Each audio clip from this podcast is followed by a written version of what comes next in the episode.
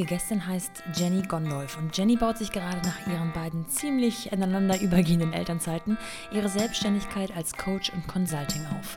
Das Besondere ist, sie hat nach einer Ausbildung zur systemischen Coaching auch noch den Theta Healing Practitioner absolviert, ist ausgebildete Stressmanagerin und hat den Schwerpunkt auf die Entwicklung und das Coaching von Führungskräften gelegt. Außerdem erklärt sie, wie auch ihre Paarbeziehung und das gemeinsame Elternsein davon profitieren und was sie somit anderen weitergeben kann. Und das alles, nachdem sie ursprünglich seit früher Kindheit an in dem familiären Friseurbetrieb ihrer Eltern arbeitete und zunächst auch genau diesen Weg einschlug. Wie es also zu diesem Wandel kam und was genau sie heute macht, was Theta Healing eigentlich bedeutet und wie spirituell Energiearbeit am Ende wirklich ist, dröseln wir in diesem Gespräch auf. Viel Spaß mit Jenny Gondolf. Willkommen zu The Mumpany. Die Balance zwischen Baby und Business. Werbung. Ich möchte euch gerne unseren heutigen Supporter vorstellen und das ist HelloFresh. Und ich könnte mir vorstellen, dass die allermeisten von euch bereits wissen, was HelloFresh anbietet, auch wenn sie es selber noch gar nicht getestet haben.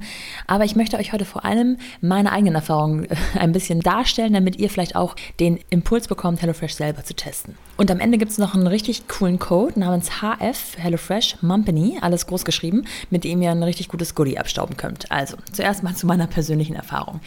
Mit kleinen Kindern einkaufen zu gehen, ist ja so eine Sache. Man hat dann äh, nicht so richtig die nötige Ruhe, muss mit einem Auge immer darauf achten, dass kein Kleinkind irgendwas anderes aus den Regalen räumt. Also das nimmt einem HelloFresh schon mal alles ab, denn man kann ganz easy über die App alles liefern lassen und es kommt bis an die Haustür zu einem nach Hause. Ich habe mir also als allererstes die HelloFresh App runtergeladen und dann wird einem direkt angeboten, was HelloFresh, nachdem man so ein bisschen kategorisiert hat nach Balance, Fleisch und Gemüse, Veggie-Gerichte, zeitsparend, familienfreundlich oder Neuentdeckungen was sie so anbieten. Das heißt, man kann sich die ganzen Gerichte mit Foto schon visuell richtig vorstellen und das Wasser läuft einem sozusagen auf der Couch bereits im Munde zusammen. Ich sitze dann also sonntags abends, habe mir da so einen kleinen Reminder eingetragen in meinen Kalender auf der Couch, öffne diese App und lasse mir erstmal vorschlagen, was HelloFresh mir bringen könnte. Man kann vorab übrigens einstellen, ob man ein Single-Haushalt ist oder eine Familie oder ein Pärchen oder oder oder. Es ist also für jeden was dabei. Oder wie in unserem Fall, wir sind zwar zu viert, aber tatsächlich essen tun erst drei so richtig. Bei uns reicht also ein Paket für drei Personen. Ich sitze dann also auf der Couch, lass mich inspirieren und äh, stimme entweder alleine oder mit meinem Mann ab, was wir uns nächste Woche so gönnen. Und dann kann ich ganz einfach anklicken, welches Gericht ich haben möchte. Wenn mir eins nicht gefällt, kann ich es easy austauschen und einfach das nächste nehmen oder oder oder. Was passiert dann? HelloFresh liefert dann in der kommenden Woche in einem großen Paket und natürlich gekühlt. Also selbst wenn ich, sage ich mal, erst eine Stunde später nach Hause käme oder nicht sofort Zeit habe, alles auszupacken, ist alles sicher aufbewahrt zu mir nach Hause. Ich kann es alles verpacken und mir selber einteilen, wann ich es tatsächlich koche. Es muss nicht am ersten Tag passieren, es kann auch am zweiten oder dritten Tag ausgepackt werden. Alles easy. Das ist schon mal das Erste, was ich super vorteilhaft finde. Das Zweite ist, dass man nicht fünf Paprika bekommt, obwohl man eigentlich nur drei braucht, sondern es es ist alles vorportioniert. Das heißt, alles, was man bekommt, wird auch am Ende verwendet. Es gibt keine Reste, die übrig bleiben. Es schmeckt am Ende fantastisch, ist gut gewürzt. Man kann natürlich hier und da nochmal mit Salz und Pfeffer nachwürzen oder mit anderen Gewürzen, die man im eigenen Schrank findet. Aber eigentlich ist das überhaupt nicht nötig. Wir lieben zum Beispiel den Halloumi-Salat. Ich habe äh, in meiner Zeit als eigene Gastronomin auch am allerliebsten Halloumi-Salat verkauft, gemacht und selber gegessen. Und der ist einfach on point. Er ist leicht, gerade jetzt im Sommer und trotzdem total sättigend. Und das Beste ist, meine dreijährige Tochter kann sozusagen mithelfen. Das heißt, sie kann mir helfen, die einzelne Verpackung aufzumachen. Sie kann mir helfen, etwas in die Schale zu tun, umzurühren. Das Schneiden überlasse ich eher mir, obwohl sie da schon echt Lust drauf hat. Aber hm, naja, ihr könnt es euch vorstellen. Das Ganze ist sehr schnell gemacht. Ähm, vorher steht auch immer auf einem großen Zettel natürlich ganz genau, genau, was zu tun ist, Step by Step. Es ist wirklich ja, für Anfänger, für Dummies, für Menschen, die normalerweise gar nicht so gerne kochen. Und am Ende sind alle happy. Sowohl mein Mann, der sich entweder beglückt bekocht von mir fühlt oder auch selber sehr gerne HelloFresh kocht. Für jeden was dabei. Ich liebe HelloFresh und das möchte ich euch einfach nahelegen, weil es einfach den Mental Load in Sachen Einkaufen und Kochen total erleichtert. Und mit dem Code, eben schon genannt, alles groß geschrieben, HF Mumpany in einem Wort, sparst du bis zu 90 Euro in Deutschland und Österreich beziehungsweise bis zu 140 Franken in der Schweiz auf die ersten vier Boxen. Unter hellofresh.de slash podcast oder hellofresh.ch slash podcast findet ihr alle weiteren Informationen und der kostenfreie Versand auf die erste Box ist auch inklusive. Der Code gilt nur für Neukunden und nicht auf Gerichte, die mit Meisterstück, Expressrezept, extra Leckerbissen oder Premium gekennzeichnet sind. Ich kann euch aber versprechen, dass da noch genug übrig bleibt. Es gibt jede Woche über 30 abwechslungsreiche Rezepte, aus denen man wählen kann. Im flexiblen Abo kann man die Lieferung jederzeit anpassen, pausieren oder sogar kündigen. Das heißt, wir sitzen zusammen auf der Couch und überlegen uns einfach, was wir diese Woche essen wollen oder ob wir vielleicht diese Woche einfach mal pausieren wollen, weil wir vielleicht eingeladen sind oder außer Haus essen. Es ist alles ganz easy über diese App zu managen und das finde ich persönlich sehr, sehr hilfreich. Die Zutaten sind frisch, hochwertig und von zertifizierten lokalen Erzeugern. Die recycelte Verpackung ist nachhaltig und klimaneutral. Und diese ganzen Kühlpackages kann man auch ganz gut aufbewahren und später wiederverwenden. Also ich bin Fan und ich hoffe, ich konnte euch überzeugen. Ihr findet alles nochmal in den Show Notes. Denkt daran, der Code lautet großgeschrieben HF Mumpany. Viel Spaß und guten Appetit! Jenny, guten Morgen. Ich freue mich sehr, dass es geklappt hat. ich auch. An diesem Morgen, wir haben es ja schon einige Male vertagen müssen aufgrund von Kinderkrank und man selber krank oder oder oder. Äh, man fragt ja heutzutage so gerne in den Podcasts, wo bist du gerade?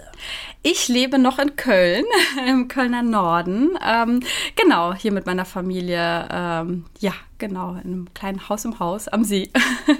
Schön. Sozusagen. Noch hast du gesagt, äh, habt ihr was anderes vor oder ähm, was ist da der Genau, nein, ich komme tatsächlich aus dem Rhein-Main-Gebiet. Also ich äh, tatsächlich ist Köln meine bisherige Wahlheimat äh, gewesen, zusammen mit meinem Mann, der ist Wuppertaler. Ja. Ähm, und wir haben aber gerade vor drei Wochen äh, den Schlüssel für unser neues Häuschen, oh, also Häuschen ja. ist ein bisschen untertrieben, äh, großes Haus, bekommen, äh, tatsächlich im Bergischen Land, mhm. ein bisschen außerhalb von Köln, so 40 Minuten. Und wir werden zu ziemlichen Landeiern. ja. Genau, und bauen da ein bisschen um, äh, sind da teilweise schwer am Schaffen am Wochenende. Und ja, Ende des Jahres, im November hoffentlich, ist der geplante Umzug dann, okay. wenn hoffentlich alles so weitestgehend fertig ist. Genau. Okay, ich drücke euch die Daumen. Man hört ja immer wieder, dass es nicht immer so nach Plan läuft, aber das wollen wir jetzt mal nicht manifestieren. Äh, du hast gerade schon ein gutes Stichwort gegeben und zwar, ähm, dass ihr da auch als Team eine ordentliche Portion vor euch habt und darum soll es heute auch gehen, um die Paarbeziehung, so wie sie ähm, im Idealfall als Eltern gut funktionieren kann. Aber mhm, sehr gerne. Wir wollen natürlich erstmal anfangen mit dem, wo du herkommst, in Anführungsstrichen, denn du hast ein ja, ich würde eher sagen, klassischen oder konservativen Handwerksberuf gelernt ursprünglich und hast ein paar Schleifen gedreht, um, bis du dann an dem Punkt bist, an dem du heute bist. Ähm, wollen wir mal chronologisch von vorne anfangen. Mhm. Ähm, was hast du gemacht? Genau, ja, ist ein klassischer Handwerksberuf. Also ich bin ja gelernte Friseurin, Friseurmeisterin auch. Ja, äh, ja und ich wäre sozusagen, wenn ich es weitergemacht habe, also ich, oder bis ich bin die dritte Generation bei uns in der ja, Familie. Okay, also ein richtiges Familienunternehmen ja. sozusagen. ähm, da frage ich mich natürlich, ist da der Druck ja. besonders groß, da einzusteigen oder hattest du die komplett freie Wahl? Nein, also definitiv tatsächlich habe ich mich eher durchgesetzt, weil meine Mutter es eigentlich nicht nicht für mich wollte, ja. weil äh, sie hatte tatsächlich damals nicht wirklich die Wahl. Also ihr, äh, mein Opa ähm, äh, konnte auch krankheitsbedingt äh, das nicht mehr weiterführen und sie ist da auch schon sehr, sehr, sehr früh äh, mit eingestiegen und hatte sehr früh Verantwortung, also mit mhm. 18 schon. Ja. Und äh, sie wollte tatsächlich das für ihre Kinder. Also ich habe noch einen älteren Bruder äh, und vor allem für mich, weil sich halt schon sehr früh sehr eindeutig ähm, abgezeichnet hat, dass mein Bruder andere Interessen hegte und ich schon immer eher im Salon mitgesessen habe. Ähm, sie hat es sich immer anders für mich gewünscht und ähm, tatsächlich, worüber ich im Nachgang auch sehr froh und glücklich war, sie hat darauf bestanden, dass, wenn ich das unbedingt machen möchte, zuerst mein Abitur machen soll. Mhm.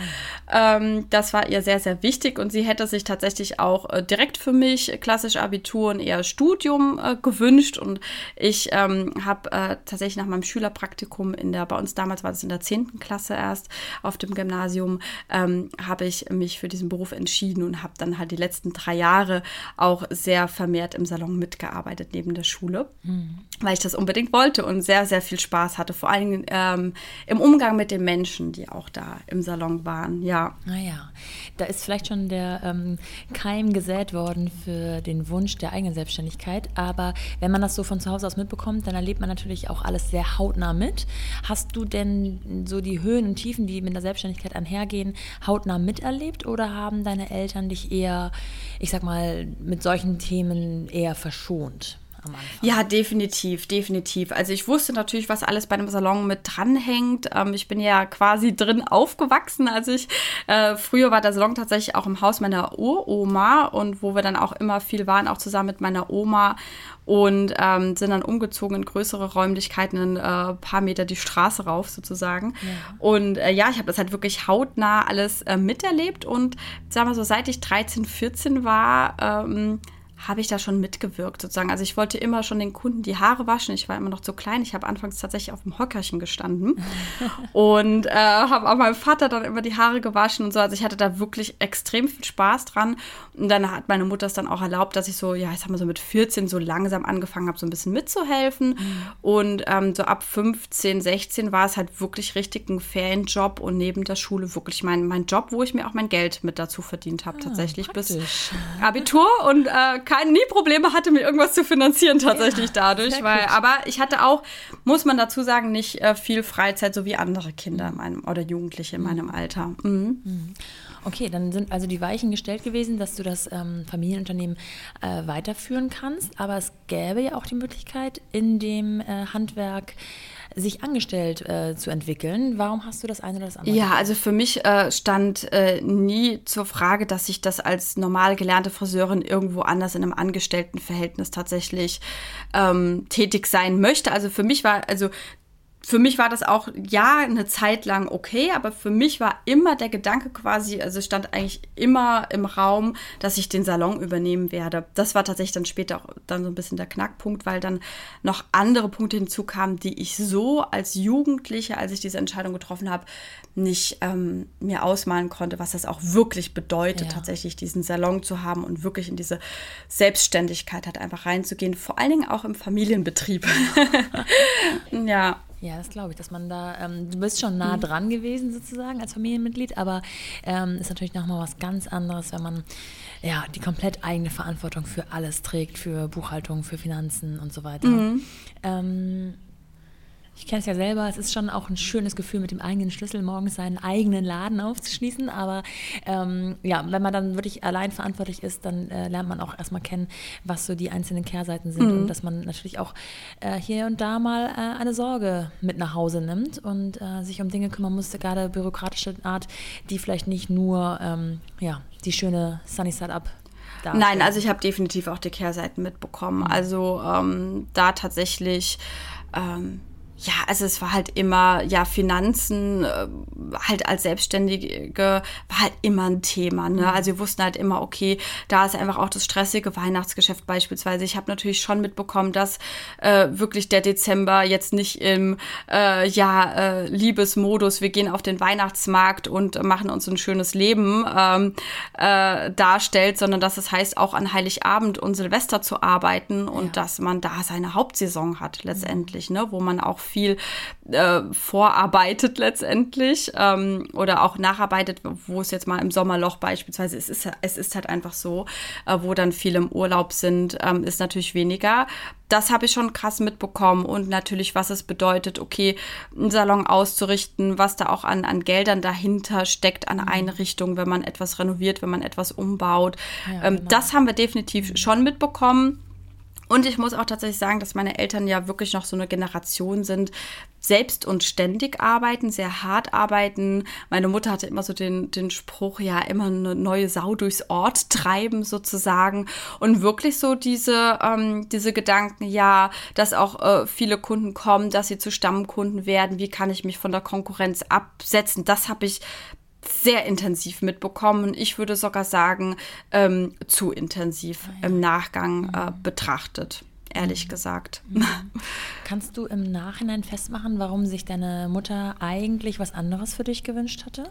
Ich denke mal, dass sie ähm, ja, dass ich mir halt wahrscheinlich diese Sorgen oder diese harte, ich meine, das ist ja auch eine harte körperliche Arbeit, oh ja. ne? Ähm, ähm, ja, dass sie sich einfach einen anderen Weg, also sie wollte, glaube ich, eigentlich immer, dass ich das mache, was ich wirklich möchte, mhm. so. Und hatte vielleicht auch die Sorge dahinter, dass ich das so ein bisschen verschleiert sehe, vielleicht, oder mir über die Konsequenzen nicht wirklich bewusst war, was letztendlich auch, auch der Fall war. Sie hat mir versucht, schon so da ranzuführen, aber ich hatte halt so eine Leidenschaft und war halt voll drin in dem Thema, dass ich das halt wirklich wollte.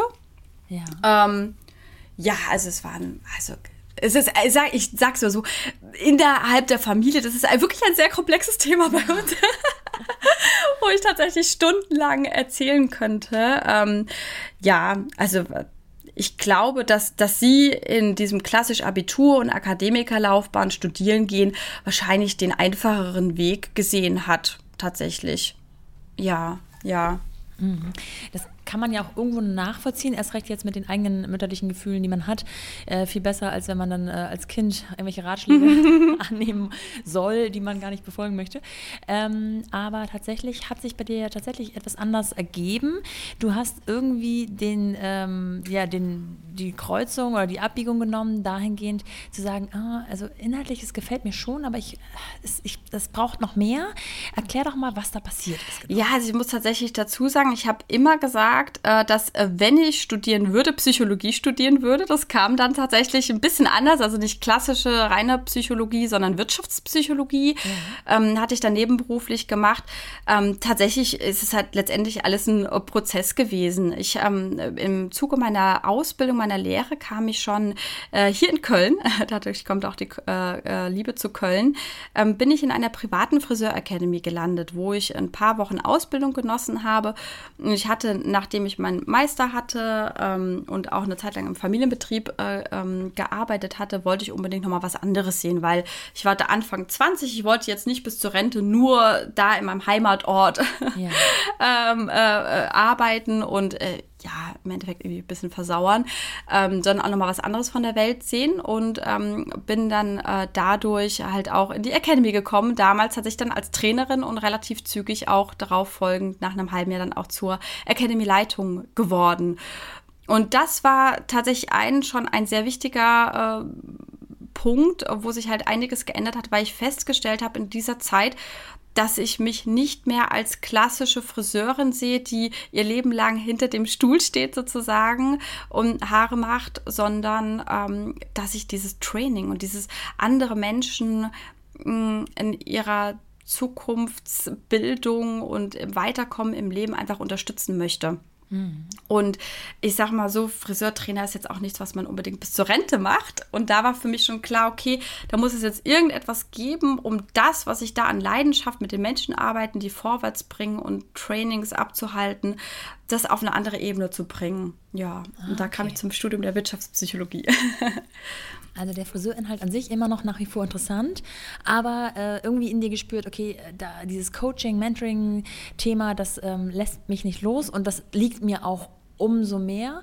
Ähm, warum dann nicht im Friseurcoaching? Mm, das ging dann, das ging dann tatsächlich um das Training und das Coaching tatsächlich. Da habe ich dann gemerkt, das ist meine Leidenschaft ja. und ich entkoppel das von dem Friseur-Dasein ah. letztendlich. Das war da schon das Ziel dann, als ich das Studium angefangen habe. Okay, ja. und um jetzt mal in Zahlen zu sprechen, wie lange hat es gedauert, bis du diese Erkenntnis hattest? Also in welchem Jahr befinden wir uns jetzt? Ja, das war dann äh, relativ schnell. Das war im Jahre 2012. Okay. Also 2012, 2013. Ähm, da bin ich dann äh, tatsächlich, weil ich damals auch schon die Fernbeziehung zu meinem Mann habe, da kommt dann auch das äh, Beziehungsspiel. Ich hatte halt wirklich eine Sechs-Tage-Woche in der Academy plus Fernstudium plus Fernbeziehung. Wow. Das war dann mhm. zu viel und ich ja. musste mich dann an einer Stelle tatsächlich, oder ich wollte mich, ich musste nicht, mich hat niemand gezwungen, ich wollte mich an dieser Stelle für etwas entscheiden, um halt wirklich auf vollen Fokus reinzugehen und ich habe mich für meine berufliche Zukunft bezüglich des Studiums und meine äh, Zukunft bezüglich meiner Beziehung zu meinem Mann dann entschieden und gesagt, okay, alles funktioniert so nicht oder das möchte ich nicht, da reibe ich mich auf und ähm, habe den Schritt gewagt und bin dann erstmal nach Süddeutschland äh, zu meinem damaligen Freund noch ähm, gezogen und habe äh, den Friseurberuf dort offiziell an den Nagel gehängt und ah. mich wirklich auf mein Studium konzentriert. Also ja. Cut gezogen. Ich könnte mir vorstellen, dass das jetzt ähm, im Familienkonstrukt äh, doch wieder einiges ins Wanken gebracht hat. Du hattest ja ursprünglich sozusagen signalisiert, hey, ich möchte, ich setze mich durch gegen äh, die Ratschläge äh, meiner Eltern, ich möchte den Laden übernehmen und jetzt doch Kehrtwende. Wie kam das zu Hause? Ähm, ja, das war tatsächlich schon zu einem früheren Zeitpunkt. Also ab dem Moment, wo ich schon in die Academy eingetreten bin, war dieses Thema schon geklärt tatsächlich. So. Also ich mhm. bin da, ich spiele auch mit ganz offenen Karten, auch auf meinem Account. Ähm, es war ein Kontaktabbruch mit meiner mhm. Familie. Es, ähm, äh, es äh, ähm, war auch ein Abend, wo es äh, zum Thema Ultimatum seitens meiner äh, Familie ging und ähm, ich habe mich ganz klar entschieden in diesem Moment. Mhm. und gesagt, okay, das kann ich so nicht mehr weitermachen. Ich möchte mein Leben auch so nicht mehr weiterführen und auch nicht unter diesem Druck. Damals hatte ich da schon diese ganz klare Entscheidung für mich getroffen und ab dem Moment, wo ich schon in die Academy eingetreten bin, war ich von dieser Seite her in dem Sinne schon befreit, sage ich jetzt mal. Das ja. war dann, ja, geklärt. Ja, du hast es gerade befreit genannt und ähm, Chapeau, also das bedarf ja auch etwas Mut, da wirklich seinem Herzen zu folgen oder seinem Bauchgefühl. Ähm, könnte mir trotzdem vorstellen, dass natürlich zu Hause, die hatten wahrscheinlich anders geplant und haben gedacht, sie haben Nachfolger, äh, Familienunternehmen wird weitergetragen. Ähm, ja, es war tatsächlich, ähm, ab dem Moment, wo ich den Beruf dann tatsächlich ausgeübt habe, war natürlich die Erwartungshaltung da, dass ich definitiv den Salon übernehme. Mhm. Und das, das war auch klar. Und es hätte auch so kommen können, sage ich jetzt mal so. Mein Ziel war es einfach nur zu sagen, okay, ich, ich war halt, hatte schon ein Jahr lang danach meiner ganzen Ausbildung schon im Salon gearbeitet und hatte dann gesagt, okay, bevor ich jetzt hier wirklich zu hundertprozentig einsteige und das Geschäft komplett übernehme und meine Mutter dann natürlich auch in ein gewisses Alter kommt, wo sie mehr zurücktreten möchte in Richtung Rente, sage ich jetzt mal, mhm. ähm, da habe ich halt den Wunsch geäußert, ähm, noch einmal ein paar Jahre wegzugehen und auch nochmal Erfahrung im Außen zu sammeln, ähm, äh, ein bisschen was von der Welt zu sehen. Und das war tatsächlich der Punkt, ähm, wo meine Mutter dann sagte, okay, das, das, das möchte sie halt nicht mehr. Und das war für mich keine, ähm, keine Lösung tatsächlich an diesem Punkt, ja. Das stelle ich mir auch, wenn du jetzt so deines Weges sicher warst, auch emotional sehr hart vor für dich. Ja, ich sage mal so, wenn man natürlich sich so äh, heftig, ähm, äh, einen heftigen Konflikt in der Familie hat, fühlt sich im ersten Moment nicht richtig an. Ja. da bin ich ganz, ganz ehrlich. Also es hat auch einfach seine Zeit gedauert, ganz, ganz ehrlich, ähm, um da äh, drüber hinwegzukommen. Aber ich wusste in diesem Moment, wo ich die Entscheidung getroffen habe, wusste ich, es ist die richtige Entscheidung. Okay. Also das habe ich ganz tief im Innern gespürt. Ich hätte nichts anderes machen können in diesem Moment. Okay, also wir sind immer noch im Jahre 2012. Mhm. Genau. Ja. Wir verlassen mal die mhm. Vergangenheit und gehen ein bisschen mehr in die Zukunft. Wir wollen ja auch über das Coaching und das sprechen, was du jetzt heutzutage machst. Und ähm, Coaching ja. ist ein total brisantes Thema, was ich, ähm, ja, ich glaube, dadurch, dass es so salonfähig geworden ist. Also mir schreiben auch wirklich verstärkt Frauen, die Mentoring- und Coaching-Programme anbieten. Ähm, und sich sozusagen vorstellen wollen, ihre Geschichte erzählen wollen. Äh, nun gibt es aber ja ganz verschiedene Arten von Coaching, also systemisches Coaching zum Beispiel. Wie bist du da rangegangen? Woher wusstest du, was du machst? Ja, also es ist, wie gesagt, es ist wirklich ein Prozess auch über Jahre hinweg gewesen. Da bin ich auch ganz, ganz ehrlich. Ich fand es ganz lustig. Also ich hab, bin in den Gedanken des Studiums äh, reingegangen, weil ich da schon wusste, ich will Coach werden. Ohne zu wissen, was ein Coach eigentlich macht. Das war eigentlich ganz so. Ich habe so gedacht, ich will Führungskräftecoach werden, weil ich tatsächlich da einfach auch schon so gemerkt habe, okay, es gibt halt unheimlich viele Führungskräfte, die aber eigentlich von Führung keine Ahnung haben, die halt fachlich super, super gut sind. Und das ist natürlich im Handwerk komplett vertreten, äh, aber auch in allen anderen Bereichen, auch in der Konzernstruktur, die ich dann auch später kennengelernt habe, dass halt viele Leute, die halt eine super fachliche Expertise haben, dann automatisch zu einer Führungskraft werden so im Laufe ihrer Bahn. Ja, also das ist immer so dieses Ziel, auf meinem CV stehen zu haben, okay, ich habe eine gewisse Berufserfahrung und dann muss ich Führungskraft werden. Das ist ja wirklich noch gang und gäbe, muss man ja einfach sagen. Und das habe ich damals schon so äh, erkannt und habe dann gesagt, oh, ich will Führungskräftecoach werden und das Ganze verändern, sozusagen, und mal aufräumen. und hatte dann auch damals ähm, auch äh, im Bereich Change Management und Bereich ähm, Führungskräfteentwicklung meine, meine ähm, Bachelorarbeit geschrieben und es war ähm, total spannend, war aber zeitgleich schon als Werkstudent und dann auch direkt schon während des Studiums als Festangestellte einem großen äh, ja, Telekommunikationsunternehmen ähm, eingestiegen, wo ich dann im Bewerbermanagement und Recruiting eigentlich gelandet bin. Das war totaler Zufall. Ich hatte mich da auf eine andere Stelle beworben. Die war aber dann schon besetzt zu dem Zeitpunkt und ähm, die haben mich einfach für das Recruiting dann eingeladen und äh, bin dann auch eingestiegen und habe dann erstmal ehrlicherweise auch jahrelang Recruiting und äh, Bewerbermanagement und Personalberatung äh, gemacht ein klassischer HR-Bereich ja. und habe aber einfach immer so gemerkt, okay, ich will eigentlich Richtung Personalentwicklung, Richtung Coaching, das einfach auch ähm, äh, ja mich weiterbilden und war aber tatsächlich nach ähm, dem Umzug mit einem Drum und Dran in der Zwischenzeit noch ein zweiter Umzug ähm, wieder nach Köln mit meinem Mann zusammen kurz vor unserer Hochzeit. War ich so ein bisschen Overload, ja. Also dann hat man dieses Studium, hat das alles nebenher als Fernstudium gemacht, dann seinen Job aufgebaut. Das war dann einfach viel und da habe ich halt gemerkt, ich war noch nicht so bereit, da jetzt noch zusätzlich eine, eine langwierige Ausbildung draufzusetzen. Ja. Und dann hatte ich mich im Jahre 2018 äh, dann doch gesagt, okay, nee, diese Coaching-Ausbildung, ich habe sie so lange schon im Hinterkopf, ich muss sie einfach machen, diese klassische systemische Coaching-Ausbildung. Ja und hatte mich dann dafür angemeldet und hatte zwei Wochen später einen positiven Schwangerschaftstest in der Hand. ja, ja. Wie oft in diesen Situationen? Ähm, ist das überhaupt unter einen Hut zu bekommen dann? Nein, ich habe es ja unter einen Hut bekommen. Ähm, also die, äh, die fing dann damals im September an und Dezember war der errechnete Ach Geburtstermin. So. Ähm, und äh, ja, überall, also knapp ein Jahr lang. Aber es war tatsächlich so eine Ausbildung, es waren halt vier Präsenzwochen letztendlich letztendlich ja. und dazwischen äh, Peer Groups, mit denen man halt äh, auch das Wissen erarbeitet und sich gegenseitig coacht und äh, daran an der Praxis sozusagen lernt. Ähm, bei mir war es halt nur so, die eine Coaching-Woche war halt wirklich so eine Woche vor ET. Also ich saß hochschwanger, alle hatten Angst, dass sie einen Krankenwagen rufen müssen. Ja. Aber ich wollte das einfach machen und war mir zu hundertprozentig sicher, dass das alles gut geht und ähm, ging ja auch, war alles wunderbar. Und die äh, dritte Coaching-Präsenzwoche war dann halt, als mein, mein Großer dann drei Monate alt war oder dreieinhalb Monate alt war. Und es war von vornherein einfach ganz klar, dass mein Mann sich äh, dafür Urlaub nimmt und sich dann um den Kleinen kümmert. Da kam dann in der Mittagspause zum Stillen. Also natürlich gibt es bessere Settings, ne? Aber ähm, ich konnte das durchziehen. Meinem Baby ging es gut, Papa war da äh, alles super. Also das, ja. äh, das, wenn man, ich glaube einfach wirklich, wenn man was wirklich will und dann sich das drumherum organisiert und wirklich in die Kommunikation reingeht, dann funktioniert das auch alles. Also ähm, ja. Ich war ja jetzt nicht drei Monate weg. genau. Da hast du schon ja. ein neues Stichwort gegeben, was wir auf jeden Fall nachher nochmal aufgreifen wollen, und zwar äh, Thema Kommunikation, auch nicht nur ähm, mit anderen Menschen allgemein, sondern auch äh, in der Beziehung, um genau solche Sachen, solche kleinen Herausforderungen sozusagen gut meistern zu können. Ähm, ja. Aber lass uns doch nochmal ganz kurz, also was für einen Status hattest du zu dem Zeitpunkt? Warst du dann in Ausbildung? Ja. Man angestellt? Also ich frage jetzt gerade bezüglich ähm, Elternzeiten und Mutterschutz und so weiter, wie ist man da?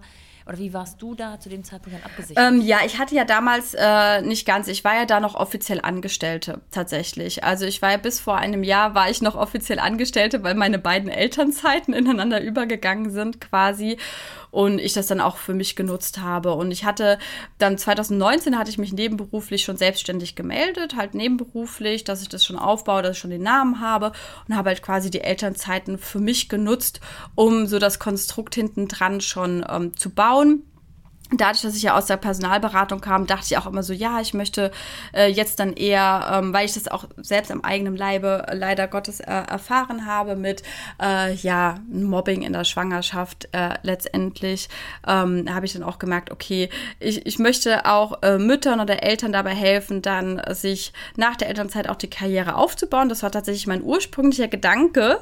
Ähm, und dann irgendwann habe ich so festgestellt, auch mit den eigenen beiden Kindern, natürlich auch mit der äh, Corona-Situation, wir kennen es alle, dass natürlich äh, gerade im Thema Partnerschaft ähm, und äh, ja, eigenes Stressempfinden etc.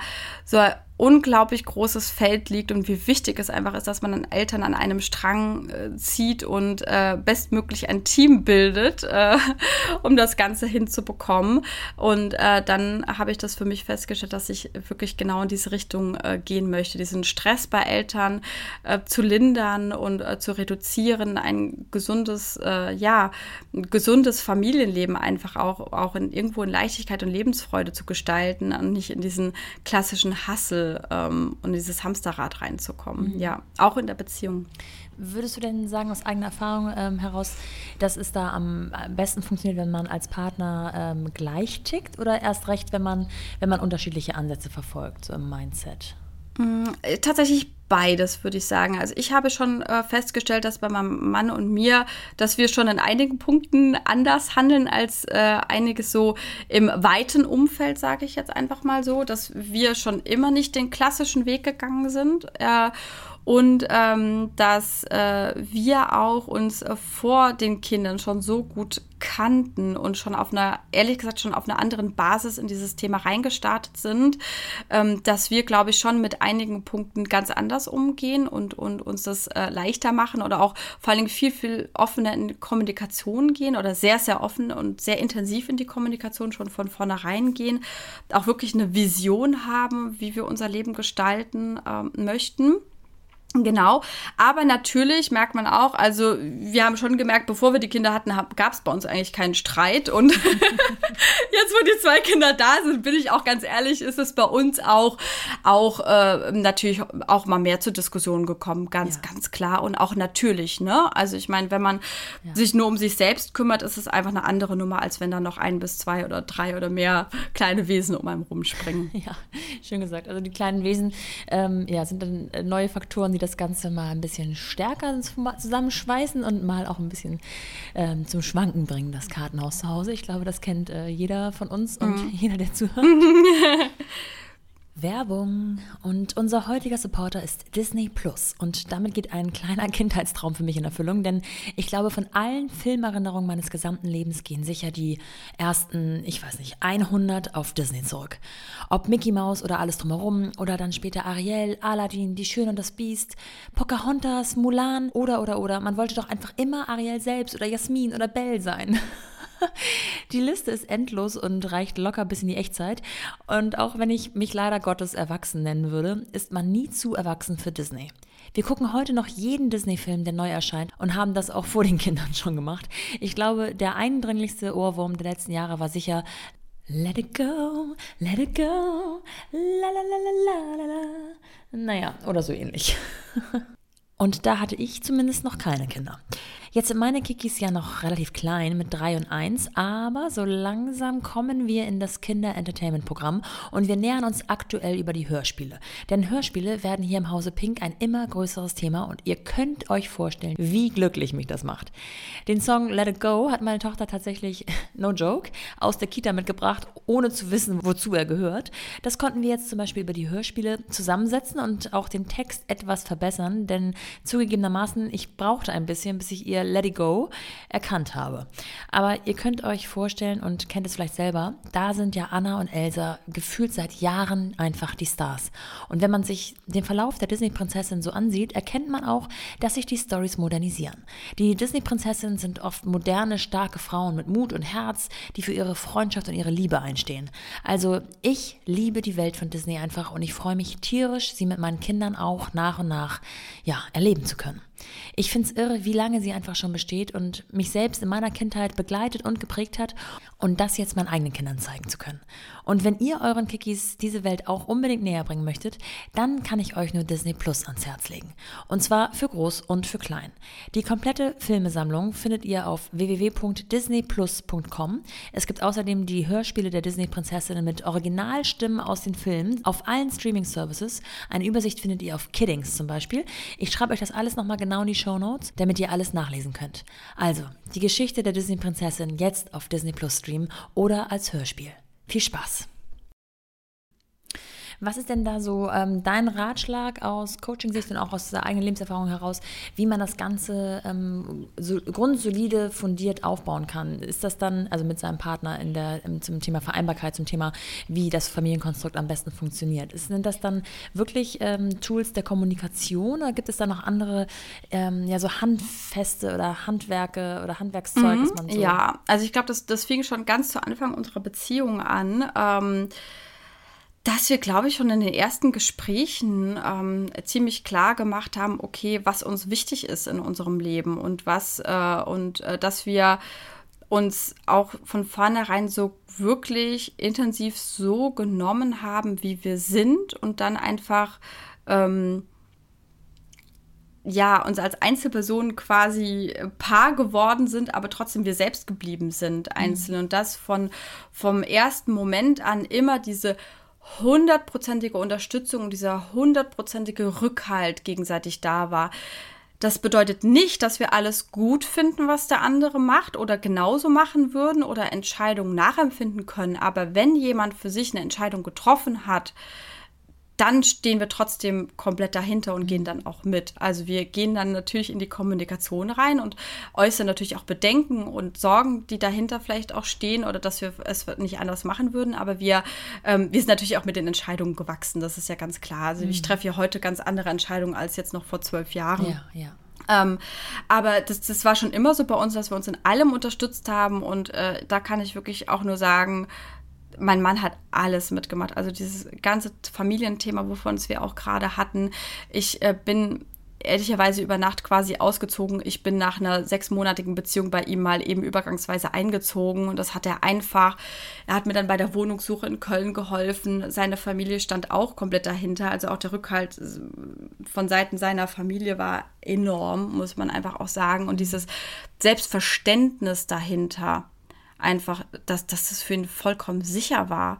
Und tatsächlich ging es auch darum, ähm, ja, wir haben uns kennengelernt, als er gerade frisch sein Diplom, also seinen Uni-Abschluss gemacht hat. Und da hat er auch im Vorfeld immer gedacht, dass er nach Hamburg geht. Und ähm, für ihn war so klar, nein, also ich möchte tatsächlich erstmal dieser Beziehung eine Chance geben und ähm, ich suche mir andere Wege. Und ähm, wir haben gegenseitig immer uns gelebt und uns den Freiraum gelassen. Ähm, aber trotzdem als Paar agiert, sozusagen. Ja. Also mhm. trotzdem so in diese gemeinsame Zukunft ähm, geschaut, ja. Und dann irgendwann kam tatsächlich, das war 2016, das war tatsächlich kurz nach unserer Hochzeit, ähm, hat er selber, war Führungskraft geworden und hatte selber an einem Führungskräfte-Coaching ähm, mitgemacht, äh, wo es auch um Persönlichkeitsanalyse nach MBTI geht. Das ähm, biete ich ja tatsächlich jetzt auch an, hat seinen Grund. Und ähm, da haben wir tatsächlich nochmal eine andere Tiefe reinbekommen in das Thema, weil wir uns dann gegenseitig noch mehr verstanden haben. Wir haben schon in einigen Punkten gemerkt, dass wir ganz anders ticken. Also wir ergänzen uns sehr, sehr stark, aber in gewissen Punkten kann es halt einfach natürlich schon, wenn man ganz anders denkt, in, zu Reibereien führen. Ja. Damals war der Punkt, wo wir dann so wirklich verstanden haben, okay, mein Mann ist ein total logischer, analytischer Mensch und handelt relativ ja, sachlich und ich ähm, handle eher nach Emotionen und nach Befindlichkeiten der Menschen. und das kann halt schon sehr clashen, ehrlich gesagt. Und ähm, als wir das dann vor sechs Jahren circa äh, für uns rausgefunden haben, können wir viel, viel anders miteinander umgehen. Und das war eine enorme Bereicherung ähm, für uns, ähm, innerhalb der Beziehung dieses Wissen für uns zu haben und damit richtig arbeiten zu können. Ähm, das ist einfach so, so, so ein äh, Praxisbeispiel, äh, nenne ich es jetzt einfach mal. Ähm, ich bin auch mal nach Hause gekommen, war emotionsgeladen, habe mich über irgendwas aufgeregt, etc. Und mein Mann kam immer sofort mit einer Lösung. Mhm. Ich glaube, das ist so ein ganz klassisches Thema. Kam sofort mit einer Lösung und ja, geh doch so ran und Dings. Und ich so, nein, ich möchte keine Lösung für ein Problem. Ich möchte mich einfach nur mal auskotzen. Ja, Oder einfach nur mal meine Emotionen rauslassen und das so ja. verarbeiten. Ich verarbeite Dinge halt, indem ich sie rauslasse, indem ich darüber erzähle, indem ich kommuniziere. Und ich will keine Lösung, ich will eine Umarmung. Ja. genau. Und und das sind so Dinge, wenn man die übereinander so kennenlernt, dann kann man da echt nochmal ein ganz anderes Level erreichen, sozusagen. Ja, verstehe.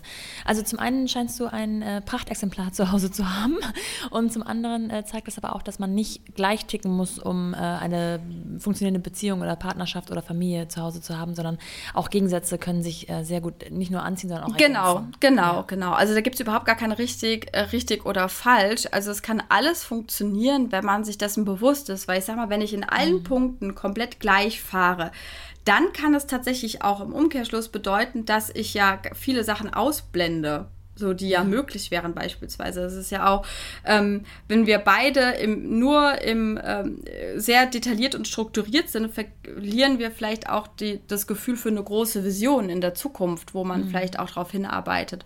Und ähm, deswegen äh, finde ich persönlich auch sehr erfrischend, wenn man Gegensätze hat und dann an den Punkt, wo man wissentlich äh, zu Reibereien kommt, dann das äh, Ganze ähm, ja dann eliminieren kann, sozusagen, indem man weiß, wie man miteinander umgeht. Aber wenn man auch weiß, dass man in vielen Punkten gleich tickt, dass man dann trotzdem einen Fokus drauf hat, okay, das liegt uns jetzt beiden nicht. Wir sollten vielleicht schon mal schauen, dass wir halt auch ähm, äh, ja das Ganze so ein bisschen ausgleichen, sozusagen in anderer Form. Ja, weil sonst kann es auch sehr, sehr monoton werden an einer Stelle. Verstehe, verstehe. In dieses Thema der Persönlichkeitsentwicklung mhm. würde ich nochmal gerne tiefer einsteigen. Also ähm, Persönlichkeitstest, ich habe selber noch nie einen gemacht, aber ich habe schon hier und da mal mitbekommen, auch von meinem Umfeld sozusagen. Und ähm, was mir immer wieder auffällt, ist, dass man wirklich äh, beginnt, sich selbst kennenzulernen. Ähm, mhm. Dass man erstmal so weiß, was sind die eigenen Bedürfnisse, wie ticke ich überhaupt, was bin ich für eine Art Mensch, wie reagiere ich auf Situationen, was ist mir vielleicht so gar nicht bewusst, weil es unterbewusst passiert und automatisch abläuft. Ähm, würdest du das bestätigen, dass man sozusagen erstmal sein eigenes Inneres Inneres aufarbeitet, in Anführungsstrichen? um dann vielleicht auch im nächsten Schritt zu wissen überhaupt oder zu erfahren, was passt zu mir, also sei es jetzt die Partnerwahl oder auch mein, mein Alter. Ja, definitiv. Konstrukt. Also das ist ja auch wirklich ein großer Bestandteil auch meiner Arbeit, äh, dass man wirklich von innen nach außen arbeitet, auch natürlich sehr, sehr viel auch bei sich selber anfängt, schaut, okay, wer bin ich eigentlich, was sind meine Werte, was sind meine Bedürfnisse, was macht mich wirklich aus, was möchte ich im Leben und erst wenn ich das wirklich für mich erarbeitet habe und klar habe, dann habe ich ja erst die Möglichkeit, auch ins Außen zu gehen, in dieser Klarheit und in diesem Selbstbewusstsein. Also deswegen heißt es ja bei mir auch dieses Empowerment, diese, diese Selbstsicherheit und dieses Selbstbewusstsein reinbringen in die Familie. Einmal bei der Einzelperson, also oder bei mir selber angefangen und das dann einfach auch in die Beziehung nach außen äh, zu bringen. Ja, also man arbeitet eigentlich schon äh, auch klassisch im Coaching von innen nach außen. Ja, man kann natürlich, wenn es jetzt um eine Familienstruktur oder Routinen geht oder wenn es ein spezielles Streitthema ist, natürlich zusammenarbeiten. Das macht natürlich Sinn und da in die Kommunikation gehen, ganz, ganz klar. Mhm. Aber meistens macht es wirklich mehr Sinn, dass beide erstmal für sich ihre Themen in Anführungsstrichen relativ glatt gezogen haben ja. oder reflektiert mhm. haben, um dann auch in die gemeinsame Kommunikation ja. gehen zu können, um dann natürlich auch an gewissen Stellen, weil es ist in der Familie und in der Partnerschaft so, dass man auch hier und da Kompromisse eingeht ja. und eine gemeinsame Lösung findet. Und würdest du sagen, ähm, man geht zum Coaching in der Regel, wenn schon ein Problem auf dem Tisch liegt, oder äh, wäre es eigentlich sinnvoller, sich das schon vorher mal genauer anzugucken, um dann äh, präventiv quasi zu, zu erfahren, wie gehen wir wohl in Zukunft mit möglichen Problemen um? Mm, also ich finde, präventiv ist immer die sinnvollere Variante. ähm, also ich finde, wenn halt schon ähm, viel passiert ist und viel Streitigkeit ist oder auch tiefe Verletzungen auch vielleicht äh, gerade in der Paarbeziehung schon stattgefunden haben, ist es natürlich deutlich schwieriger, wieder auf einen äh, Level der Nähe und Liebe zu kommen kommen, sage ich jetzt mal, um das wieder so richtig zu spüren. Deswegen ist natürlich aus meiner Sicht präventiv immer mhm. sinnvoller. Vor allen Dingen, bevor man auch ähm, Eltern wird, aber das kann auch immer sein, bevor man das erste Kind bekommt oder auch wenn auch weitere Kinder ins, ins Leben kommen. Ähm, ist Präventivarbeit immer, immer super, super sinnvoll. Und ich meine, das ist jetzt eine typische Coaching-Aussage. Aber jeder sollte einen Coach haben. also egal in welchem Bereich. Ich meine, das ist aber, ähm, ich sag mal so, das Prinzip ist, natürlich kann man sich einiges selber erarbeiten. Ich kann mir tausend Bücher holen. Ich kann mir äh, Online-Kurse zur Selbstarbeit machen. Das, das ist alles möglich. Aber im Endeffekt, wenn ich ein wirkliches 1 zu 1, beispielsweise ein 1 zu 1 Coaching mache oder wirklich in diese tiefe Persönlichkeitsentwicklung reingehe, sei es, es kann natürlich auch ein Gruppenprogramm oder einen Online-Kurs geben, da gibt es ja ganz viele verschiedene Möglichkeiten.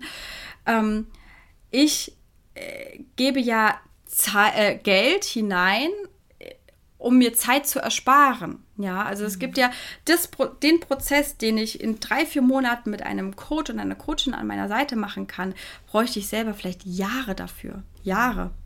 Und es ist auch einfach immer der Punkt, das ist auch der eigene menschliche Schutzmechanismus, den man aufbaut. Man geht selbst nie so tief in die Themen rein, wie es jemand anderes tun würde mit den gezielten Fragen. Das funktioniert einfach nicht. Mhm. Ja, klar. Mhm. Ähm, ja. Aber sag mal, du kennst ja auch sicherlich diese. Mm, ja, aktuelle Phase des Selbstoptimierens, äh, der Selbstoptimierung mhm. an sich. Ähm, das ist ja genau. auch wieder etwas, was ja genau. sehr, sehr angesagt ist. Äh, da frage ich mich manchmal, ob wir es da auch vielleicht. Also im Sinne von, ja. jeder sollte einen Coach haben, hast du gerade gesagt. Das kann ich auch total nachvollziehen. Ich bin da auch total offen äh, gegenüber und sehe da auch ganz viele positive ähm, Aspekte. Und gleichzeitig denke ich so, warum schaffen wir es nicht, unser Leben selber zu leben oder ähm, auf die Kette zu kriegen, in Anführungsstrichen? Mhm. Ähm, warum ist es offensichtlich nur möglich, das Beste rauszuholen, wenn wir jemanden haben, der uns dabei hilft? Weißt du, so, was ich meine, so ein bisschen? Also, ich weiß, das ist eine provokante Aussage, aber ähm, ich hoffe, du verstehst, was ich meine. Ähm, ja, wie gesagt, also man schafft es alleine, gar, gar keine Frage. Ist halt, äh, ich sag mal so, Coaching macht halt nur dann Sinn, wenn man selber schon merkt, dass man wirklich etwas in seinem Leben verändern äh, muss. Das war tatsächlich auch so diese oberste Regel, die wir auch in der systemischen Coach-Ausbildung hatten. Mhm. Es kommen sowieso nur die Leute in ein Coaching rein und machen das auch wirklich, die auch bereit dafür sind. Das Leben spielt auch einem grundsätzlich, das, da kann man, das auch zu einem anderen Punkt, da kann man auch so ein bisschen die Angst nehmen. Man kriegt nur die Themen präsentiert, präsentiert, die man auch ähm, bereit ist äh, zu tragen und zu ja, verarbeiten. Ja. Tatsächlich. Das ist auch so, so ein, so ein Coaching-Prinzip oder Geheimnis auch irgendwo so dahinter, sage ich jetzt mal. Also A, man braucht da gar keine Angst vor haben, weil man wirklich nur das auch serviert bekommt, wo, wo man auch wirklich hin will. Und äh, derjenige, der halt, sag ich mal, ko komplett skeptisch gegenüber Coaching ist, den wird man auch nicht ins, ins Coaching überredet bekommen. Also es ist auch nicht mein, mein also ich bin der Meinung, dass jeder definitiv mit einem Coach weiterkommt, aber ich werde niemanden überreden zu irgendetwas. Also das, äh, das ist, steht für mich komplett außer Frage, weil der Schmerz muss erst da sein. Ich muss ja selbst erst für mich eine Herausforderung spüren, wo ich für mich selber sage, ich möchte in die Veränderung reingehen. Und dann äh, habe ich ja noch selber die Entscheidungsgewalt zu sagen, in welcher Form ich in die Veränderung mhm. reingehen möchte. Und die mhm. meisten gehen erstmal über Literatur, über Bücher, über Googlen ähm, etc. Ja, und dann, je tiefer sie in das Thema einsteigen, merken sie, okay, ich komme da selber gar nicht ran. Und dann ist es natürlich super, super sinnvoll, die Impulse von außen zu bekommen ähm, und zu sagen, okay, ach, die Frage hätte ich mir so gar nie gestellt. Ah, ja. beispielsweise. Oder ähm, da wird jetzt irgendwo reingebohrt, nochmal tiefer gebohrt, äh, irgendwie, wo ich halt selber schon so längst die Schotten dicht gemacht hätte. genau. Ich könnte mir vorstellen, dass ähm, viele auch das Coaching, auch wenn es ihnen wahrscheinlich gut tun würde, gar nicht so suchen oder vielleicht sogar meiden, weil sie vielleicht Sorge hätten, dass dann äh, Sachen mhm. hochkommen, mit denen sie eigentlich ganz gut leben konnten sozusagen und jetzt auf einmal präsentiert bekommen und denken, oh Gott, ich habe da mhm. ein Problem, äh, davon wusste ich noch gar nichts, jetzt geht es mir schlechter als vorher. Mhm. Wie bewertest du das? Ja, also ähm, Ganz klar, natürlich. Es gibt, äh, gibt immer zwei Seiten äh, bei etwas, ja. Also ich habe das, äh, was man auch nicht vergessen darf, ist ähm, die Integrationszeit. Ja, also wenn man jetzt wirklich sehr, sehr intensiv in einem Prozess war, ähm, darf es auch seine Zeit dazwischen brauchen, um die Dinge erstmal auch umzusetzen. Ja, das ist auch ganz, ganz wichtig. Also ich würde, und vor allen Dingen, das ist auch das Wichtigste, was man immer betrachten muss. Coaching in dem Sinne ist auch nichts, wo ich jetzt bei einem Coach mich abhängig mache und über Jahre hinweg bei einem Coach in irgendeinem Mentoring-Programm ist und permanent nur am Aufwühlen und am Wühlen nach Glaubenssätzen und Blockaden bin. das nicht, ähm, sondern das ist quasi, ich habe eine Herausforderung, dann gehe ich eine Zeit lang in einen Prozess rein. Das kann natürlich auch mal ein sechs Monats oder auch mal ein Jahresprogramm sein, aber da ist es dann auch nicht so, dass ich mich dann wirklich jede Woche ein, zweimal treffe und permanent an meinen Themen arbeite und ständig in einem Schmerzpunkt drin bin, sondern dass da auch, wenn man längere Prozesse gemeinsam geht und ich eine Art Mentor an deiner Seite bin, dass dann, wenn was aufkommt, ich da bin, aber mhm. dass es auch auch mal ein paar Wochen sein kann, wo man einfach nur mal integriert, in die Umsetzung geht, sich wieder sortiert, ähm, schaut, okay, was, was, was kann ich jetzt gerade für eine Entscheidung treffen oder was habe ich für eine Entscheidung getroffen, die auch ja natürlich Auswirkungen hat auf mein, mein alltägliches Leben. Und ähm, Genau, das ist halt auch, auch, auch wichtig. Ne? Und mhm. jeder gute Coach macht darauf drauf Aufmerksamkeit, aufmerksam, beziehungsweise zieht dann auch so ein bisschen die Reißleine und sagt, und ich bin ja dafür da, um den Prozess zu führen und zu leiten. Ähm, das ist ja mein, mein Hauptjob. Spannend. also, ähm, Nochmal weg von dem Inhaltlichen sozusagen mehr zu dem, was du, was dich auch ausmacht und was deine Geschichte mhm. ausmacht. Denn du bist jetzt, wie gesagt, selbstständig ähm, als Coachin und baust da gerade deine Selbstständigkeit auf. Du hast vorhin mhm. schon mal so einen Nebensatz erwähnt, dass du ja zwei Elternzeiten hattest. Ähm, von daher, aha, du hast also zwei Kinder. Mhm, genau. Ähm, kannst du uns noch mal ein bisschen mitnehmen, so äh, chronologisch, wie du das Ganze, ja, also gefunden hast, haben wir gehört, aber tatsächlich aufgebaut hast, so zwischen den Kindern und ähm, wie das Ganze tatsächlich dann aussah. Welches waren deine ersten Steps? Was hast du zuerst gemacht? Wie äh, gehst du das Ganze an? Wie baust du deinen Alltag, dein Leben, dein ähm, Lebensumfeld jetzt auf, damit das alles gut funktioniert und du ähm, in diese Selbstständigkeit auch in Zukunft investieren kannst? Mm. Genau, also das ist natürlich eine sehr lange äh, Frage. Äh, ja, nee, kein Problem. Wir versuchen das tatsächlich so nach und nach so ein bisschen aufzudröseln anhand äh, meiner Erfahrungen. Ähm, da spielt natürlich auch so ein bisschen, äh, ich sag mal so die Zeitschiene und das große C spielt da sehr viel mit rein, gebe ich, also ich meine, wie bei allen Eltern ehrlicherweise. Ähm, aber ähm, ich sag mal so, in dem äh, in der Endzügen meiner ersten Schwangerschaft und ersten Elternzeit war für mich halt tatsächlich einfach das Thema, okay, diese Coaching-Ausbildung Ausbildung machen und dann halt langsam schauen, okay, ähm, wie, ich sag mal, in dem Moment, wo ich so anfangen wollte, meine Positionierung, meine Website zu erarbeiten, hatte ich schon meinen zweiten Schwangerschaftstest in der Hand. Also ich wusste quasi ab dem Moment von vornherein schon, okay, ähm, da äh, wird sich halt jetzt auch äh, was verändern und ich muss dann schon, okay, wie gehen die Elternzeiten, Mutterschutz, alles ineinander über. Mhm. Ich habe natürlich schon geschaut, ab dem Moment, wo mein, mein Großer dann auch schon so ein bisschen in Betreuung war, dann mit einem Jahr, äh, die Zeit bis zur zweiten Geburt sozusagen so ein bisschen zu nutzen und schon mal eine Website aufzubauen und äh, ähm, das so im Hintergrund alles zu machen. Also ich habe tatsächlich nicht richtig gecoacht, weil äh, ja, ich mich erstmal selber sortieren musste und das erstmal so ein bisschen aufbauen wollte im Hintergrund. Und man muss dazu sagen, ab dem Moment, wo ja ein Kind in die Kinderbetreuung geht und man selber noch ein geschwächtes Immunsystem durch eine Schwangerschaft hat, dann ist man eigentlich nur noch krank. also ich war tatsächlich auch, bevor Corona tatsächlich richtig aufkam, ich war den ganzen Winter ehrlich gesagt nur krank. Also ich war froh, wenn ich überhaupt mal drei Tage so fit war, dass ich überhaupt hätte arbeiten können, um ganz ehrlich zu sein.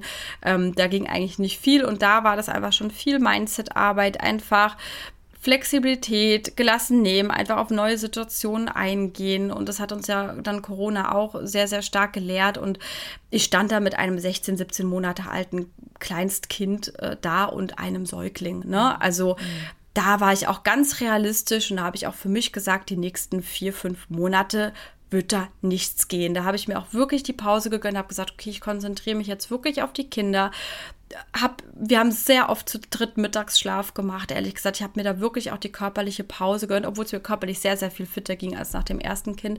Ähm, wir haben ehrlich gesagt, ähm, ich habe da das Berufliche total zur Seite geschoben, weil ich einfach wusste, okay, ich würde mich nur aufreiben, mhm. es würde gar nicht funktionieren. Ähm, gut, mein Mann war ja dann auch viel im Homeoffice, da habe ich einfach versucht, mir wirklich eine, das war das Wichtigste und das kann ich wirklich von Herzen als Tipp für jede Familie mitgeben.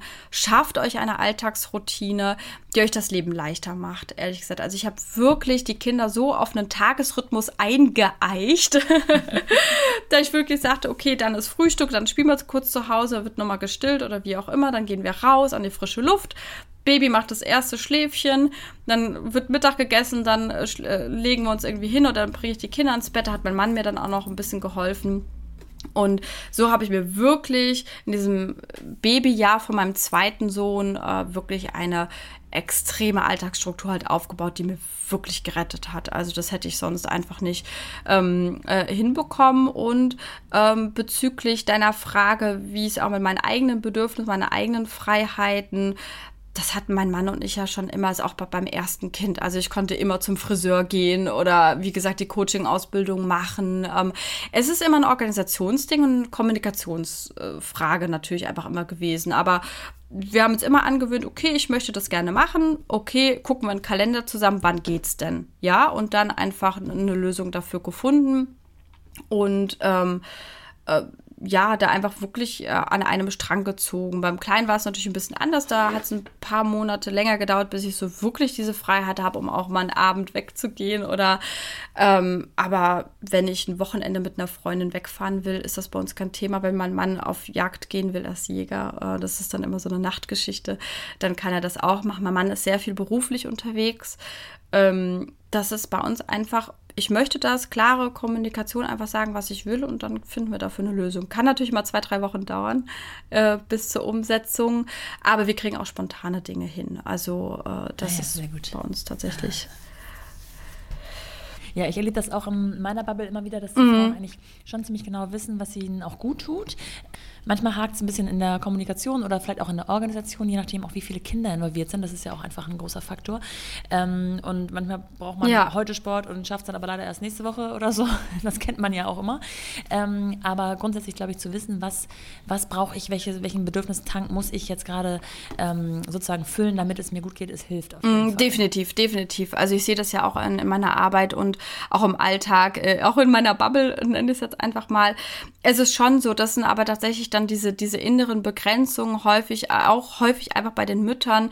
Ähm, ich muss immer für die Kinder da sein, ist natürlich auch so ein gesellschaftlicher Stempel, den man aufgedrückt bekommt hat. Die Kinder müssen bei der Mutter sein. Ich frage mich allen Ernstes, wer zum Henker legt das fest? Also äh, bis auf das Stillen, das ist wirklich, also Stillen, das Stillen war bei uns die einzige, allereinzige Begrenzung, die wir irgendwie hatten. Und die ist ja auch letztendlich hausgemacht, theoretisch in der heutigen Zeit. Ne? Aber ähm, das war immer das, das Thema, wo ich immer gesagt habe, das geht halt nicht, das kann der Mann halt nicht. Und halt natürlich Geburt und die Schwangerschaft an sich. Aber ähm, ab dem Moment, wo das Kind da ist, äh, war das immer der einzige Punkt, wo man halt auch so ein bisschen drumherum organisieren wollte. Aber selbst da schafft man es, ähm, wenn man halt kommuniziert und äh, auch wirklich auf seine Bedürfnisse hört. Weil dieses schlechte Gewissen, was man hat, oder dieses Ich muss funktionieren, ich kann mir keine Pause nehmen, ich bin verantwortlich. Das sind so, glaube ich, drei ganz große Blockaden, die wir uns selber setzen,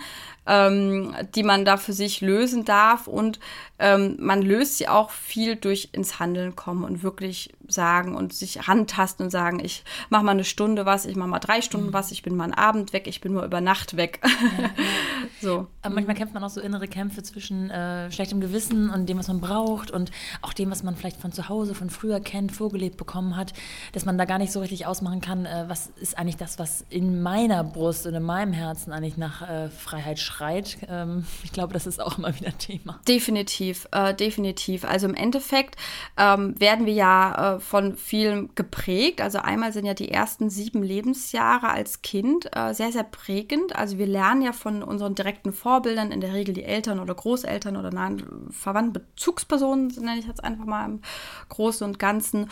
Und da nehmen wir halt wirklich komplett ungefiltert alles auf, was da in diesen Jahren auf uns einprasselt, sozusagen. Und vor allen Dingen, das finde ich super spannend, das habe ich äh, letztens erst gelesen, dass ein zweijähriges Kind ich nenne es jetzt mal am offensten ist, so von allem, äh, tatsächlich von seinem Bewusstsein, man nimmt das alles auf. Also alle Sätze, die dann so gesagt wird oder beispielsweise auch, ja, das ist doch nicht so schlimm oder Indianer kennt keinen Schmerz oder ähm, du darfst jetzt nicht weinen oder sei doch lieb ähm, ähm, und dieses Ganze, was, was wir vielleicht schon mit beschäftigt haben. Und das ist gerade sehr prägend in den ersten sieben Jahren. Und wir kriegen, das ist ja aber dementsprechend auch generationsübergreifend, sprich was gesellschaftlich und über die Generation hinweg alles überliefert worden ist. Es ist ein Riesenpaket, was wir eigentlich gerade in unserer Generation der Eltern, nenne ich es jetzt mal, so mitbekommen haben. Ja, ich meine, wir haben ja auch, ähm, unsere Großeltern sind ja die Kriegs- oder auch die Nachkriegsgeneration. Ja, da musste man einfach funktionieren. Ja, da hat man einfach mal das Land wieder aufgebaut. Ja. Ähm, und aus diesen, diesen Zeiten ähm, oder auch Erziehungsmethoden ist ja auch ganz, ganz, ganz, ganz viel, ja, dass die äh, Kinder einem auf der Nase herumtanzen oder ihre Grenzen austesten oder wie auch immer. Alles das, was so kommt, das, das kriegen wir so als Paket mitgeliefert. Ja, das ist erstmal relativ neutral betrachtet. Das sind alles Dinge, die wir bei uns sehr, sehr, sehr stark im Unterbewusstsein. Also wir haben ja wie diesen Eisberg, den kennen ja viele. Oben so 5 bis 10 Prozent sind im Bewussten und ähm, 90 bis 95 Prozent liegen wirklich unter der Oberfläche im Unterbewusstsein. Und genau da liegen die Glaubenssätze, die Muster. Und das ist wirklich ein Großteil meiner Arbeit, das aufzulösen, letztendlich zusammen mhm. mit den äh, ja, Klienten und Klientinnen. Ja, da liegen ganz viele Dinge verborgen, von denen man manchmal gar nicht genau wusste, dass man sie in sich hat. Ähm, von daher ist es ja auch sozusagen für die nächste Generation oder für die Kinder, die man so großzieht, ähm, tatsächlich auch gar nicht so verkehrt, da sich auch mit sich selbst zu beschäftigen, damit man eben nicht ähm, Glaubenssätze weitergibt, die man selber schon auferlegt bekommen hat und die man eigentlich gar nicht so richtig mehr äh, fühlt, dass man den Kindern da gar nichts weitergibt. Also das eigene Coaching bringt dann vielleicht auch etwas den eigenen Kindern. Aber wie geht man tatsächlich das Ganze an? Also so richtig handwerklich. Ist es, ist es das Journaling, morgens sich fünf Sachen immer wieder aufzuschreiben und dann das äh, nach und nach zu integrieren? Oder gibt es so andere handfeste Dinge, die man machen kann? Ja, also es, es gibt so zwei Richtungen, die, die man so ein bisschen äh, betrachtet. Ähm, einmal ist so ein bisschen die Schiene, das ist ja auch so ein bisschen mit diesen positiven Affirmationen, ähm, ist so, ich habe ja in meinen Gehirnarealen quasi Bahnen, die sich gebildet haben mit diesen Mustern, nenne es jetzt einfach mal, ähm, mm, ja, ich möchte nicht so gerne in diese negative Mustern halt reingehen, aber die, die mich halt einfach nicht, nicht so viel weiterbringen im Leben, die mich hindern, die mich blockieren einfach. Blockierende Muster. Und wenn ich natürlich mir positive Affirmationen äh, spreche, dann versucht man das Gehirn quasi, die Gehirnareale umzutrainieren und neue Bahnen zu schaffen, sozusagen. Ähm, und das kann man dadurch machen, aber ähm, das ist ein Weg, der halt natürlich über Jahre hin sehr, sehr lange dauert, sage ich jetzt mal. Und deswegen ähm, habe ich auch für mich äh, so nach, nach versucht, nach, nach Möglichkeiten ähm, zu suchen, das halt wirklich in der, in der Tiefe halt aufzulösen. Und ja, und dann geht man her, also den Glaubenssatz quasi auflöst, energetisch und dann halt auch mit etwas Positiven ersetzt tatsächlich. Ja, also dass man quasi im Endeffekt, ja, man kann sich so ein bisschen bildlich vorstellen, eine Lücke schafft und diese wieder füllt mit positiven und bestärkenden. Und dann ist aber auch tatsächlich wichtig, das meinte ich auch, nur dieses ähm, Mindset arbeiten, im Kopf arbeiten und stundenlang meditieren, das ähm, äh, bringt mich nicht viel weiter, wenn ich nicht auch wirklich in meinem Leben ins Handeln komme. Und äh, dann auch nach den neuen ähm, ich nenne es jetzt mal positiven Affirmationen, die ich mir setze, dann halt auch wirklich in die, in die Handlung zu kommen, äh, sage ich ja, jetzt das mal. Zu integrieren in den Alltag. Ne? Ja, also gerade was zum Beispiel auch Selbstliebe betrifft. Ja, ich kann nicht den ganzen Tag mir sagen, ich liebe und akzeptiere mich so, wie ich bin und mich dann äh, fünf Minuten später äh, im Spiegel sehen und denke, ach, was habe ich aber wieder für Zellulite am Bein. Also ja. da dann einfach auf sich achten, reflektieren und dann halt auch oder, oder sich was Gutes tun oder ich liebe meinen Körper oder ich behandle meinen Körper wie ein Tempel und dann im nächsten Moment zu McDonalds fahren. Ja, das funktioniert halt mhm. nicht so mhm. ganz.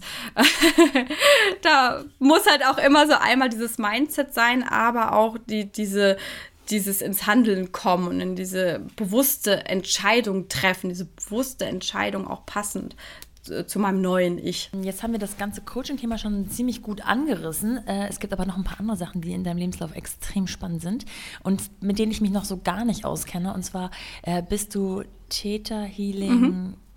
Genau, Practitioner und Master mhm. of Grace. Ähm, Integrity, äh, kannst du das mal ein bisschen genau aufdröseln? Äh, Theta Healing Practitioner, tatsächlich nennt sich das. Ich habe da, genau, ich ähm, gehe tatsächlich im September noch auf die weiterführende ähm, äh, Fortbildung, ähm, genau, um da noch mal ein bisschen tiefer einzusteigen.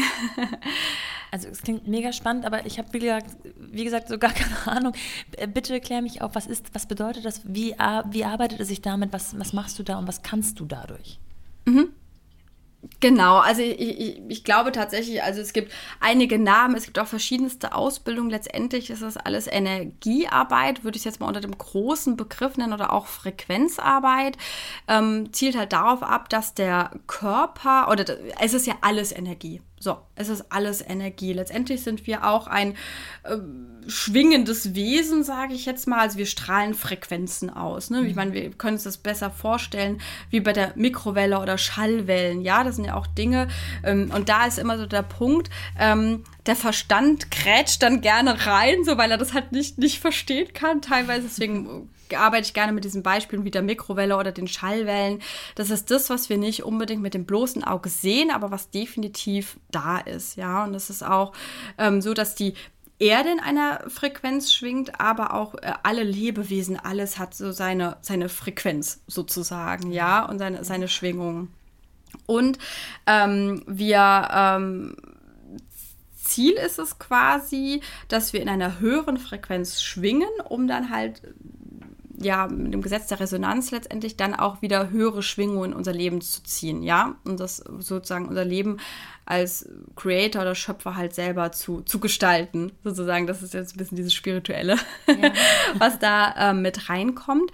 Ähm, oder was man auch, also äh, viel Albert Einstein hat ja auch in Richtung Quantenphysik, das sind ja die Gesetze der Quantenphysik letztendlich die dahinter stecken, ähm, äh, ist natürlich ein riesenweites, äh, komplexes Feld. äh, genau. Und ähm, wenn wir aber beispielsweise in diesen negativen äh, oder in diesen blockierenden Mustern halt drin äh, hängen und das äußert sich halt sehr st stark durch Wut, Aggression, Trauer, Frust, Scham. Das sind alles diese äh, Gefühle, die wir als negativen Anführungsstrichen konnotieren würden. Das ist letztendlich aber einfach eine niedrige Schwingung. Und je niedriger ich schwinge, desto niedrigere Frequenzen ziehe ich halt auch in mein mein Leben und das ist halt quasi so ein Ripple-Effekt letztendlich. Und da ist halt ähm, Sinn der Sache, das zu erkennen und diese negativen Muster aufzulösen und auch in diesem energetischen Bereich auf höhere Schwingungen zu kommen, um dann halt einfach auch insgesamt diese höheren Frequenzen wieder anzuziehen. Ja, also dieser Mag Magnetismus letztendlich auch dahinter. Ja. Genau. Und äh, Theta Healing ist beispielsweise, das kann man einfacher erklären, äh, tatsächlich. Ähm, ich versetze mich in einen äh, Theta-Zustand, das ist auch äh, von den Gehirnwellen, das ist quasi der Gehirnwellenzustand, kurz bevor ich einschlafe oder aufwache. Also wenn ich gerade so am Wegdämmern bin, ja. sozusagen. Oh, Und das ist ein Zustand, in dem ich ähm, sehr offen dafür bin, in mein Unterbewusstsein reinzukommen, sozusagen. Ja. Und da äh, äh, ja Dinge zu erkennen, aufzulösen und, und äh, mir neue Programme quasi reinzusetzen. Ja, also ich versetze mich explizit in einen Täterzustand um tiefer ins Unterbewusstsein reinzukommen. Mhm. Weil wenn ich im Wachzustand, im klassischen Wachzustand bin, komme ich nicht an, an mein Unterbewusstsein ran. So kann ah, man sich das okay. vorstellen. Das äh, assoziiere ich jetzt gerade wie mit Hypnose, bin ich da? Sehr ähnlich. Ja. Ja, das ist sehr ähnlich. Also äh, ich kenne auch jemanden, die Täterheilung und Hypnose macht. Ja, ja, sie sagt, im Endeffekt ist es fast das Gleiche letztendlich. Also ich äh, versetze uns oder mich hauptsächlich in einen Täterzustand, um dann halt richtig ähm, in, diese, äh, in dieses Unterbewusstsein halt reinzukommen. Und ich kann mich tatsächlich, weil das funktioniert dementsprechend auch über Ferne, da muss keiner vor mir sitzen äh, tatsächlich. Ähm, ich äh, kann mich quasi energetisch mit jedem verbinden, sozusagen. Das ist natürlich einfach Trainingssache. Ich spüre Energien sehr stark und jeder ähm, hat anders ausgeprägte Sinne, sage ich jetzt mal. Die einen mhm. sind hellhörig oder hellsehend, mhm. ähm, haben sehr, sehr viele Bilder. Ich bin eher in Richtung, ja, ich nenne es hellwissend, nenne ich es jetzt einfach mal. Also mir kommen einfach geda viele Gedanken, Worte und ich, ich sehe das Feld quasi. also dadurch, dass wir alle Energie sind und alle auf der Welt miteinander verknüpft sind, kann ich mich explizit mit jemandem energetisch tatsächlich ja. verbinden. Es ist für den Verstand sehr schwer zu begreifen. Ja, das glaube ich. Und wie mhm. äh, erlebst du es dann, also wie ist die Resonanz auf dein Angebot sozusagen? Sind die, ist die Menschheit schon offen dafür oder ist es noch schwer, da Klienten zu bekommen? Mm, ich sage mal so, die Welt ist noch, äh, also die Menschheit ist es halt noch nicht so gewohnt, sagen wir mal so. Also im Moment spüren alle die, die Auswirkungen. Also viele sind halt gerade sehr gestresst, sehr im Hassel, sehr getrieben.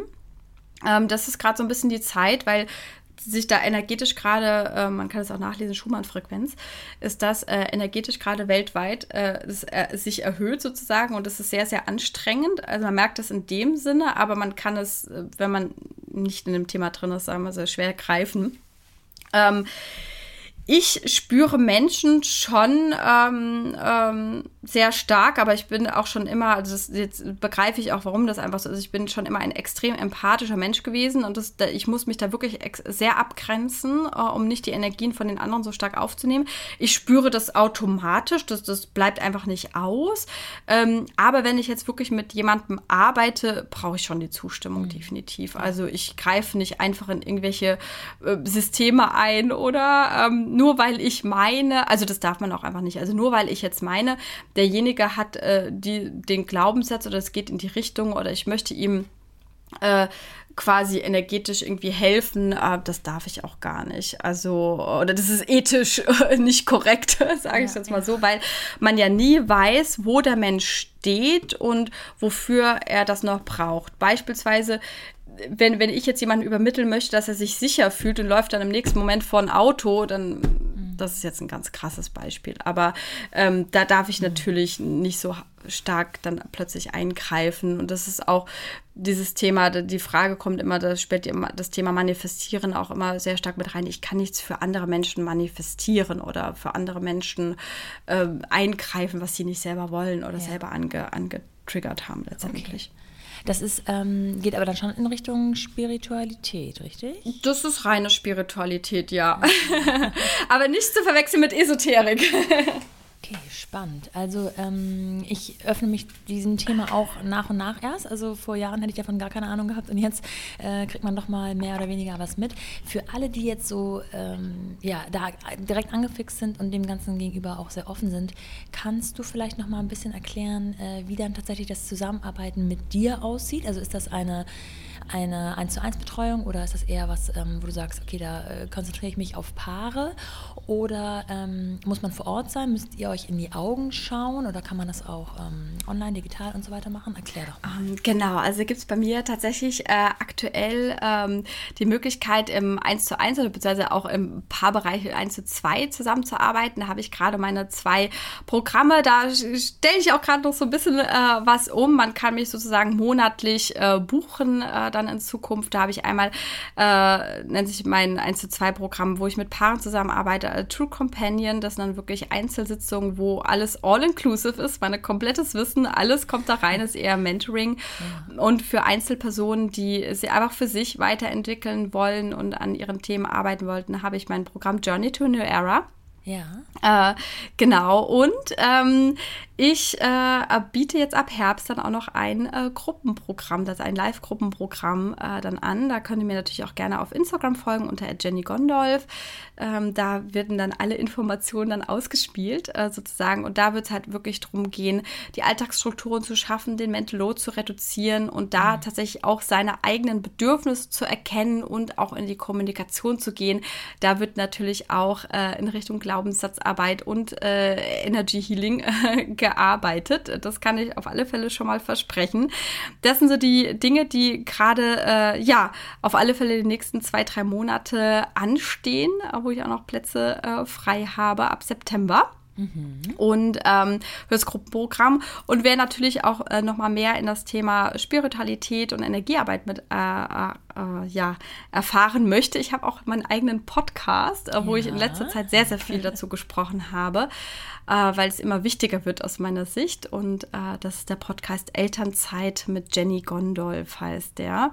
Und da sind einige Folgen zu diesem Thema schon da. Ach, klasse. Dann kann man sich da schon mal äh, annähern sozusagen und herausfinden, ob es das Richtige für einen ist. Jenny, ich danke dir schon mal ähm, sehr für deine Zeit heute und äh, wir sprechen uns ja auf jeden Fall nochmal für die Playground-Folgen. Bis hierhin erstmal danke, dass du uns Einblicke gewährt hast in deine wieder mal so ganz andere Lebensgeschichte mit ähm, einigen Wandeln sozusagen.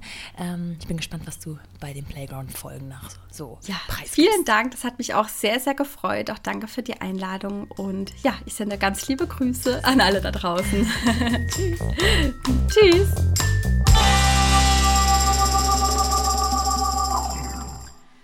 Ja, wieder mal so eine ganz andere Lebensgeschichte und auch gar nicht mal so nach Plan, in Anführungsstrichen. Dennoch hat Jenny am Ende offensichtlich das gefunden, wofür ihr Herz schlägt. Und wenn euch das Ganze auch noch genauer interessiert, die Persönlichkeitsentwicklung, Coaching, Paarberatung, Paarbeziehung, Täterhealing und Energiearbeit, dann schaut doch mal bei Jenny auf Instagram vorbei. Ich schreibe euch alles nochmal genau in die Show Notes und dann hören wir uns nächste Woche zur Playground-Folge. Bis dahin, eure Nora.